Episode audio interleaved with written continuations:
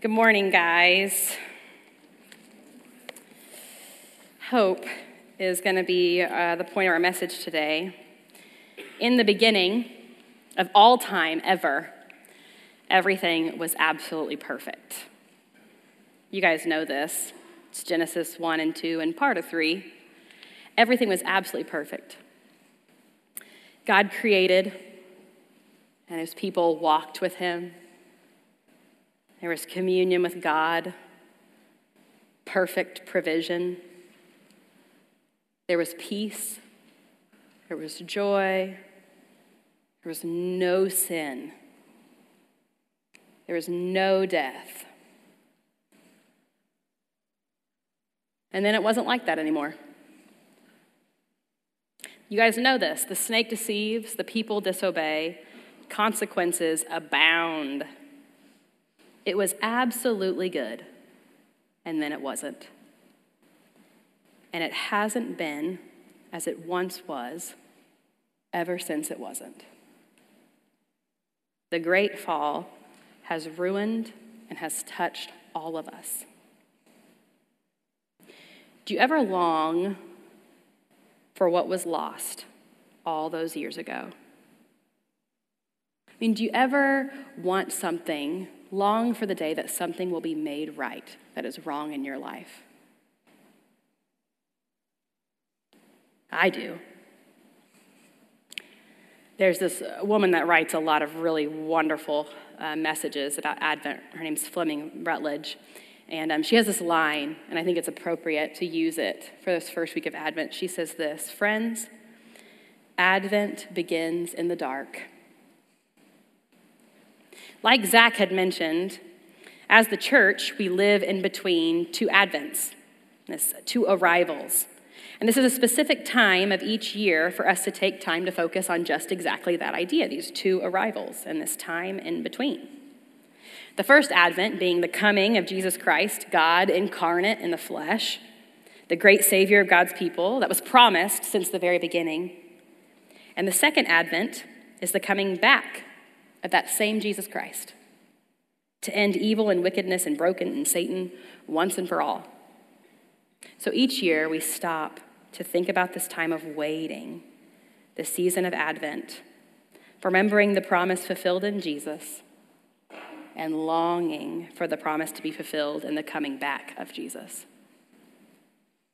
And each year, Advent begins in the dark. the world is incredibly broken. You guys know this. This is not news to us in this room. I don't know if you've heard this, but there's been a drought in Somalia for a while now. Have you heard about this? This drought is affecting more than 6.7 million people in Africa right now. Around 1.5 million children in Somalia are likely to be acutely malnourished by the end of 2022, within the next month. And more than 1 million people have been displaced due to this drought. And over Thanksgiving, my sister in law uh, shared with me this video. She was pretty disturbed by it, actually, and it was uh, news, uh, some news people, and they were in Somalia on the ground there, and there was this lady, this anchor woman, and she was in the hospital there in Somalia. And there were all these children dying in the same room. It was really unnerving to see. I mean, they're thirsty, they're malnourished, and they're starving. And then they show up close this one woman.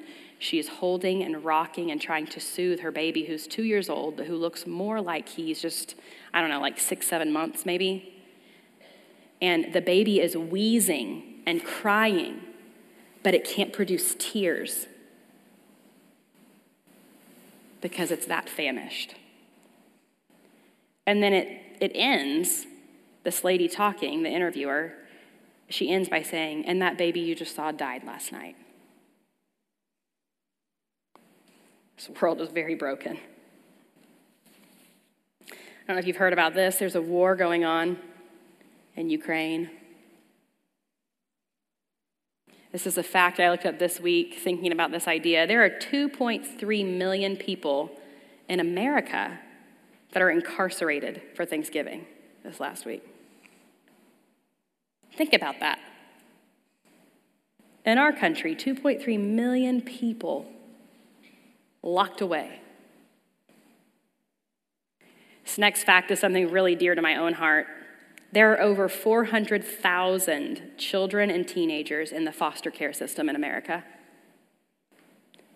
Which also, don't let this, don't overlook this fact, which also equals so many parents out there whose children have been removed from them. Like last month, there are car, li- there are car wrecks that are taking lives of young people. In our own church, loved ones have passed away too early. Marriages have fallen apart or maybe are currently falling apart. Cancer has wreaked havoc on our bodies and is wreaking havoc on bodies in this congregation. Adult children, some of them, are rebelling miscarriages have brought pain to people in this church, and on and on and on I could go. We, right, we're striving to follow Jesus. That's why we're here this morning. But it would be too simple to ignore the marks of grief and loss on this church family.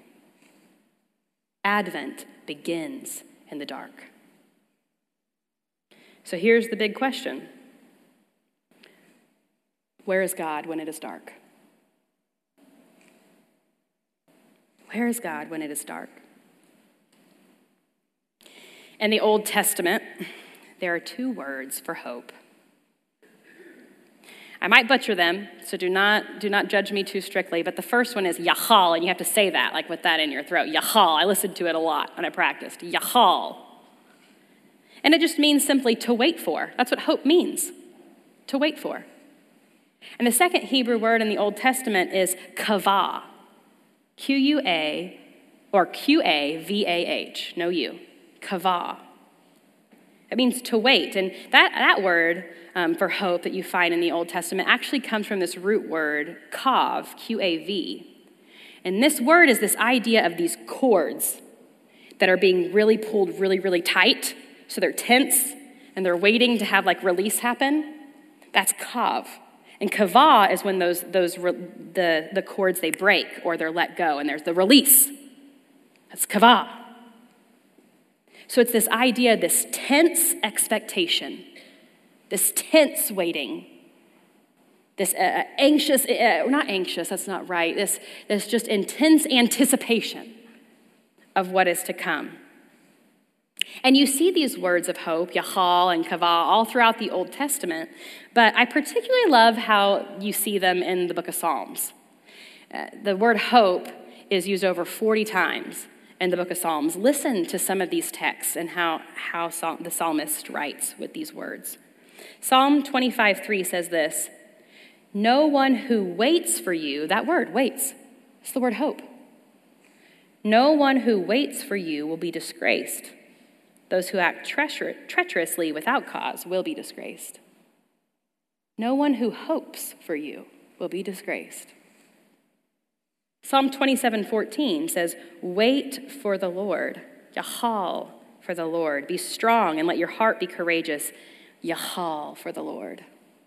Hope for the Lord. Wait for the Lord." Psalm 33:18 says, "But look, the Lord keeps his eye on those who fear him, those who depend.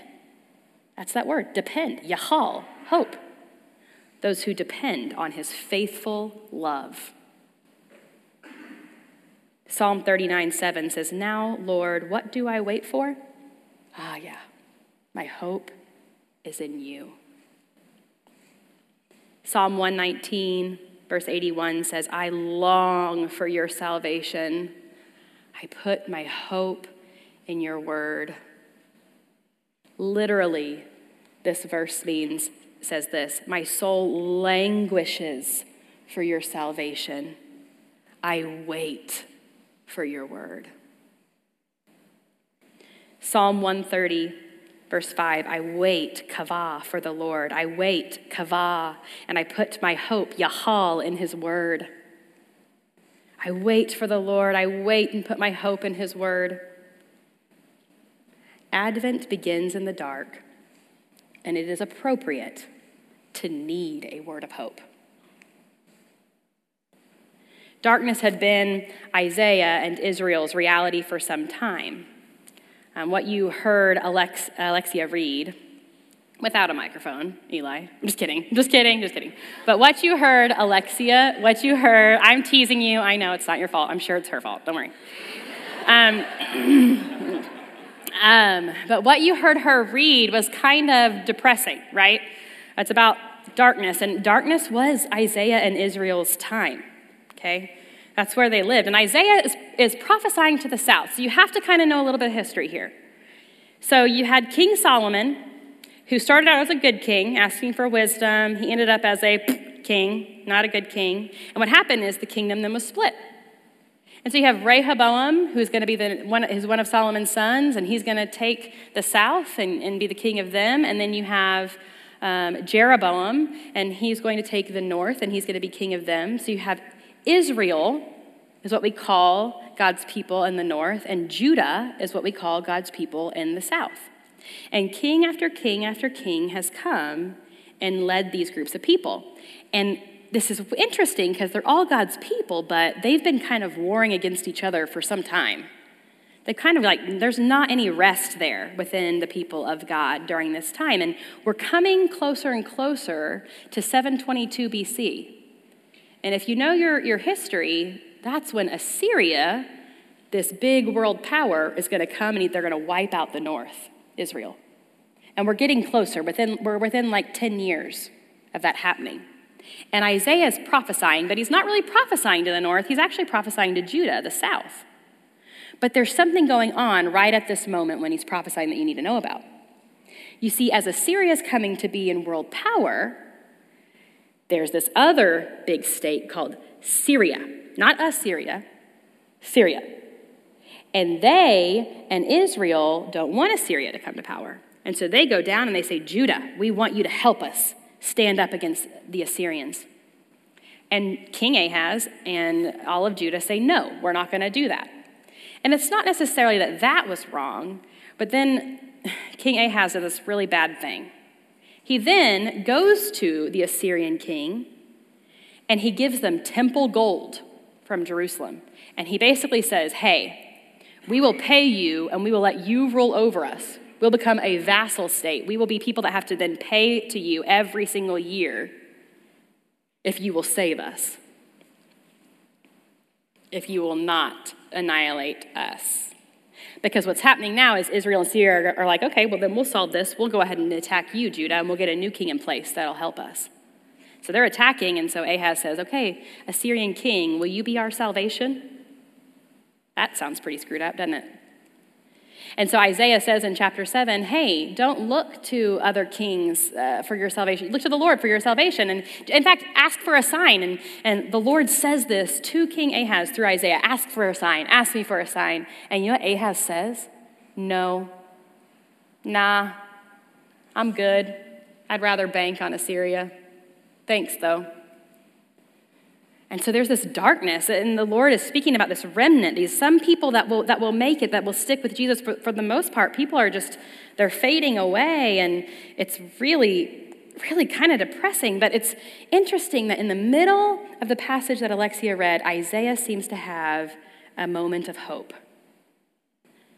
In chapter 8, in verse 17, Isaiah says this I will wait. Uh oh. There's that word. I will wait for the Lord. Yahal, hope. I will wait for the Lord, who is hiding his face from the house of Jacob. I will wait for him. Literally, this verse is saying, I will wait for the Lord who is hiding his house from the house of Jacob. I will even look eagerly for him. That's how that actually translates. I will even look, look eagerly for him. There are two sides of hope. And you need to know this. There are two sides of hope. There's the side um, of longing that is birthed from the chaos and the brokenness of the sin around us, right? That we talked about. And then there's this other side of hope. It's a side of longing and looking forward to the peace that God has promised. You see, hope has a name. Hope has a name. And Alexia read out of chapter 8, but really, our hope is going to be found in chapter 9. Before we read that, if you would open your Bibles to chap- Isaiah chapter 9, we're going to read 1 through 7, but I'd like to actually read this last verse just to remind you where we are. Of 8, let's see. It says, They will look toward the earth and see only distress, darkness, and the gloom of affliction, and they will be driven into thick darkness. And then verse 1 Nevertheless, you should probably circle that word in your Bible. Nevertheless, what a marvelous way to introduce hope. Nevertheless, the gloom of the distressed land will not be like that of the former times when he humbled the land of Zebulun and the land of Naphtali. But in the future, he will bring honor to the way of the sea, to the land east of the Jordan, and to Galilee of the nations. Now that's really that's really interesting because you know when Judah is attacked, they attacked over this crest. They attacked through Galilee. And then if you go into Matthew chapter 4, you know where Jesus begins his ministry? Galilee. So this is a prophecy that actually comes to fruition, and we can read about it in Matthew chapter 4. The people walking in darkness have seen a great light. I love that. It's nothing, it's nothing they did. Listen to that. The people that were walking in darkness have seen a great light. A light has dawned on those living in the land of darkness. This right here, this is not subjective wishful thinking we're talking about. This is an objective, surprising joy that is breaking in upon sinners through the grace of Christ. That's what this is speaking about right here.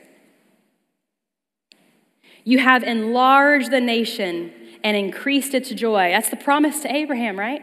You have enlarged the nation and increased its joy. The people have rejoiced before you as they rejoiced at harvest time, and as they rejoice when dividing spoils, for you have shattered their oppressive yoke and the rod on their shoulders, the staff of their oppressor, just as you did on the day of Midian. You remember the day of Midian, that's Judges 6 and 7. That's where Gideon um, is going to go, uh, you know, at war, have a battle, and he achieves this improbable victory over Midian by the power of God. In fact, God tells him again and again, reduce the army size, reduce the army size, and then God, God achieves the victory. For every trampling boot of battle and the bloody garments of war will be burned as fuel for the fire.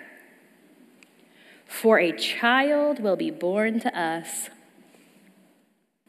a son will be given to us, and the government will be on his shoulders. He will be named Wonderful Counselor Guys, he is a ruler whose wisdom is beyond merely human, human capabilities.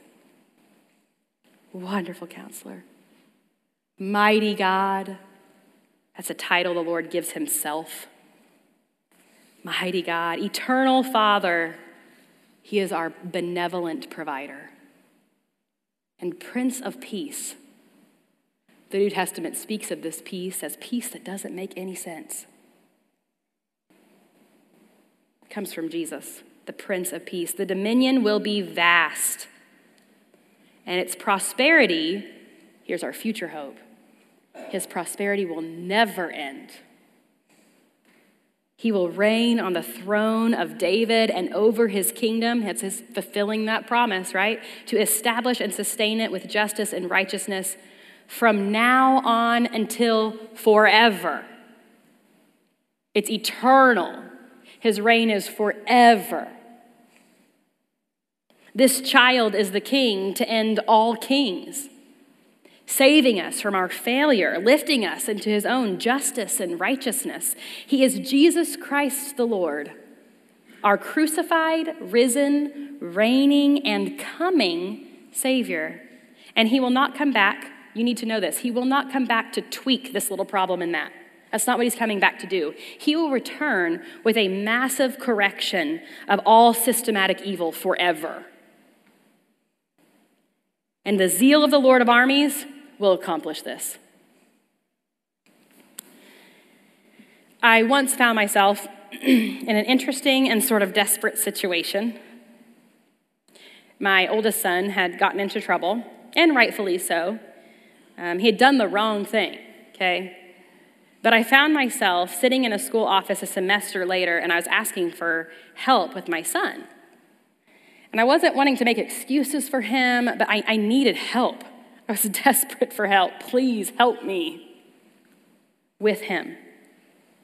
And as I'm sitting in the office, tears are brimming, my voice started cracking, and I was completely aware that whatever happened next was out of my hands, that it was up to whatever the powers that be were at the school at the time. And I received the most strange response from the principal.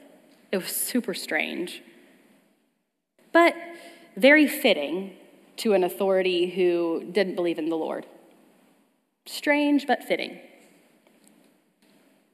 The principal looked down at me as he got up to leave the office and he said, I will look into it, Miss Weiss. But, Miss Weiss, do not get your hopes up. Here at this school, we are not people of hope, we are people of reality. And he walked out of the room, leaving me with his parting words. What did he mean? Do you see what he did with his words right there? In that parting sentence, what this man said was hope is wishful thinking. That's what he said. He said, Hope has no substance. He said, Hope's opposite is reality. And for a very, very brief second, I wondered if he was right.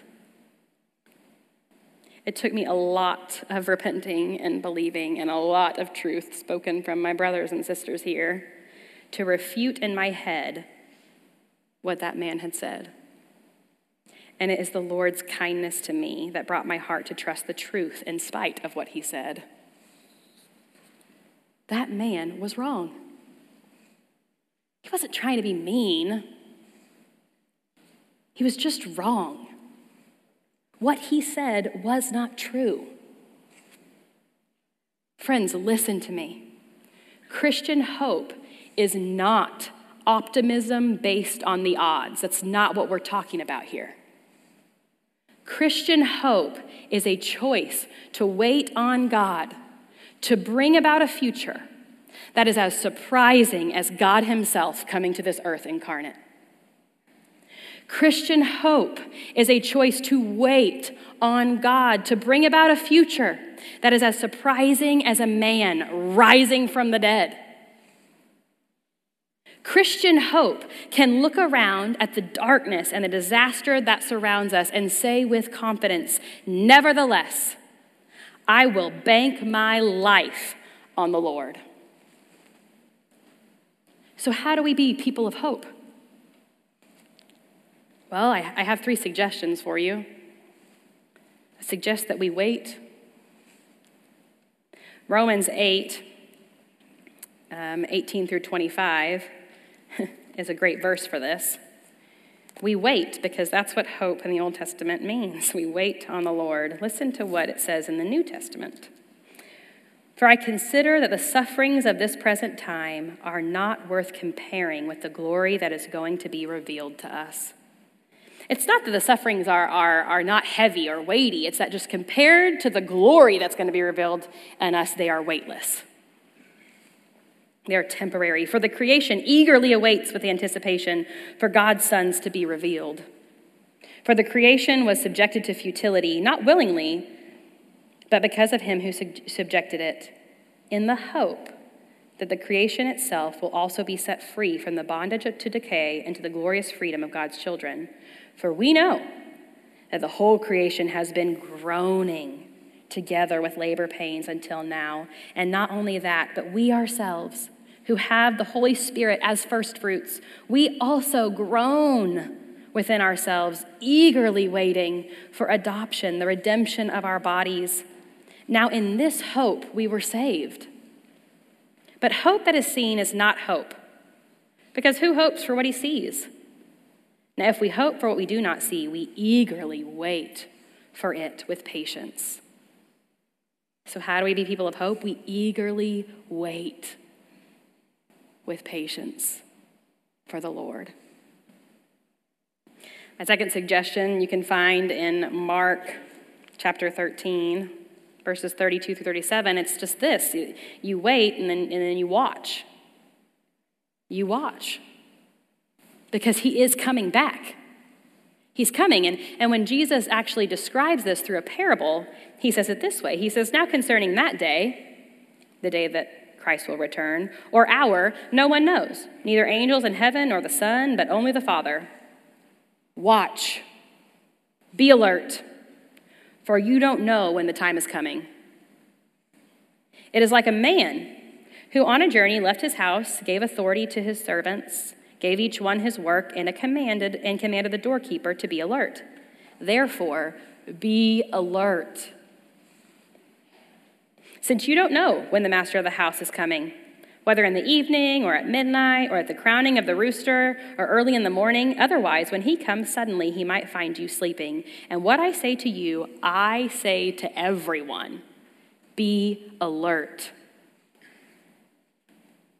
in our, in our studying for this, Ryan sent me some, some really good articles. And one of the articles, this man describes this passage this way. He says, when you, he's talking about forgetting to think about Jesus returning, forgetting to remember the future that we have.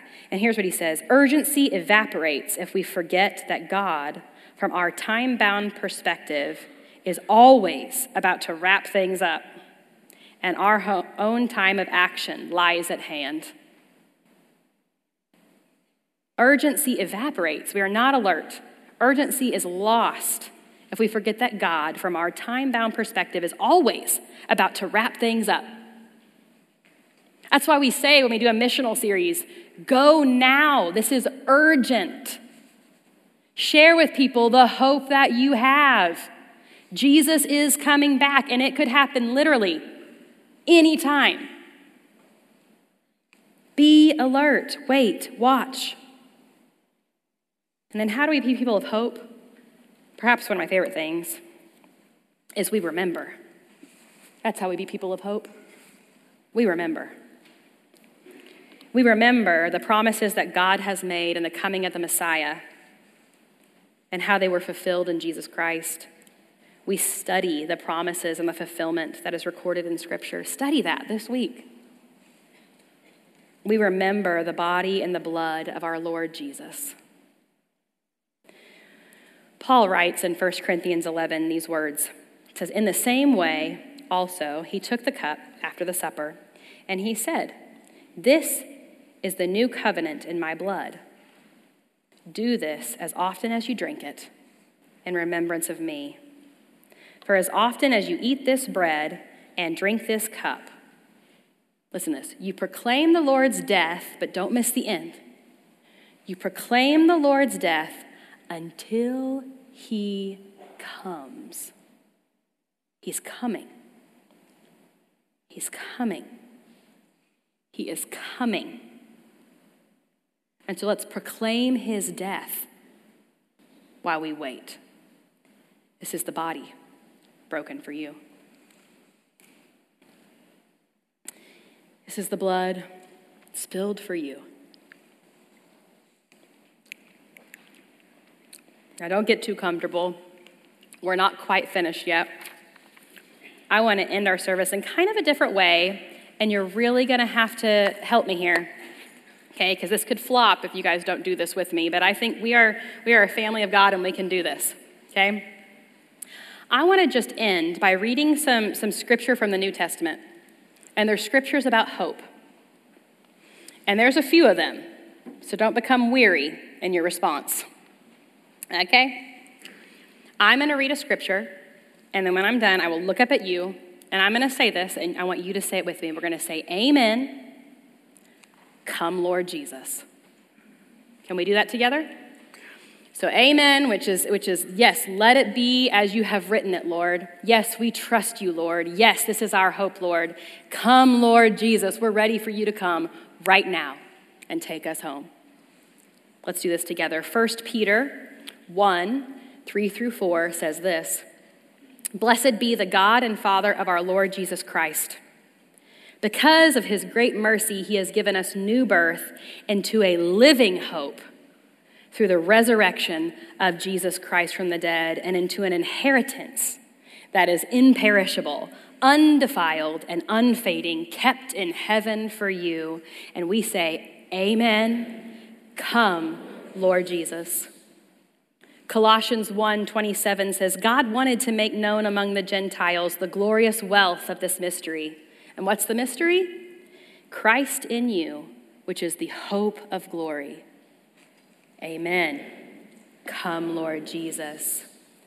1 Thessalonians 4 13 through 14. Some of you need to hear this today. It says this But we do not want you to be uninformed, brothers and sisters, about those who have already passed away, so that you are not grieved as others grieve, who have no hope. For since we believe that Jesus died and rose again, even so, even so, through Jesus, God will bring with him all those who have previously passed away. Amen. Come, Lord Jesus. 1 Peter 1:13 Therefore with your minds ready for action sounds like Mark 13 right with your minds ready for action be sober minded and set your hope completely on the grace to be brought to you at the revelation of Jesus Christ amen come Lord Jesus Hebrews 10:23 Let us hold on to the confession of our hope without wavering since he who promised is faithful. Amen. Come, Lord Jesus. This is a long one. Romans 5 1 through 5 says this Therefore, since we have been declared righteous by faith, we have peace with God through our Lord Jesus Christ. We have also obtained access through him by faith into this grace in which we stand, and we rejoice in the hope of the glory of God. And not only that, that, but we also rejoice in our afflictions, because we know that affliction produces endurance. Endurance produces proven character, and proven character produces hope. This hope will not disappoint us because God's love has been poured out in our hearts through the Holy Spirit who is given to us. Amen. Come, Lord Jesus. Romans 15 13, this is our last one. Now, may the God of hope fill you with all joy and peace as you believe, so that you may overflow with hope by the power of the Holy Spirit. Amen. Come, Lord Jesus. Amen. Lord Jesus, we long for you. We trust you. We put our hope in you. We bank our lives on you. Come soon, Lord Jesus. And he who testifies about these things says, Yes, I am coming soon.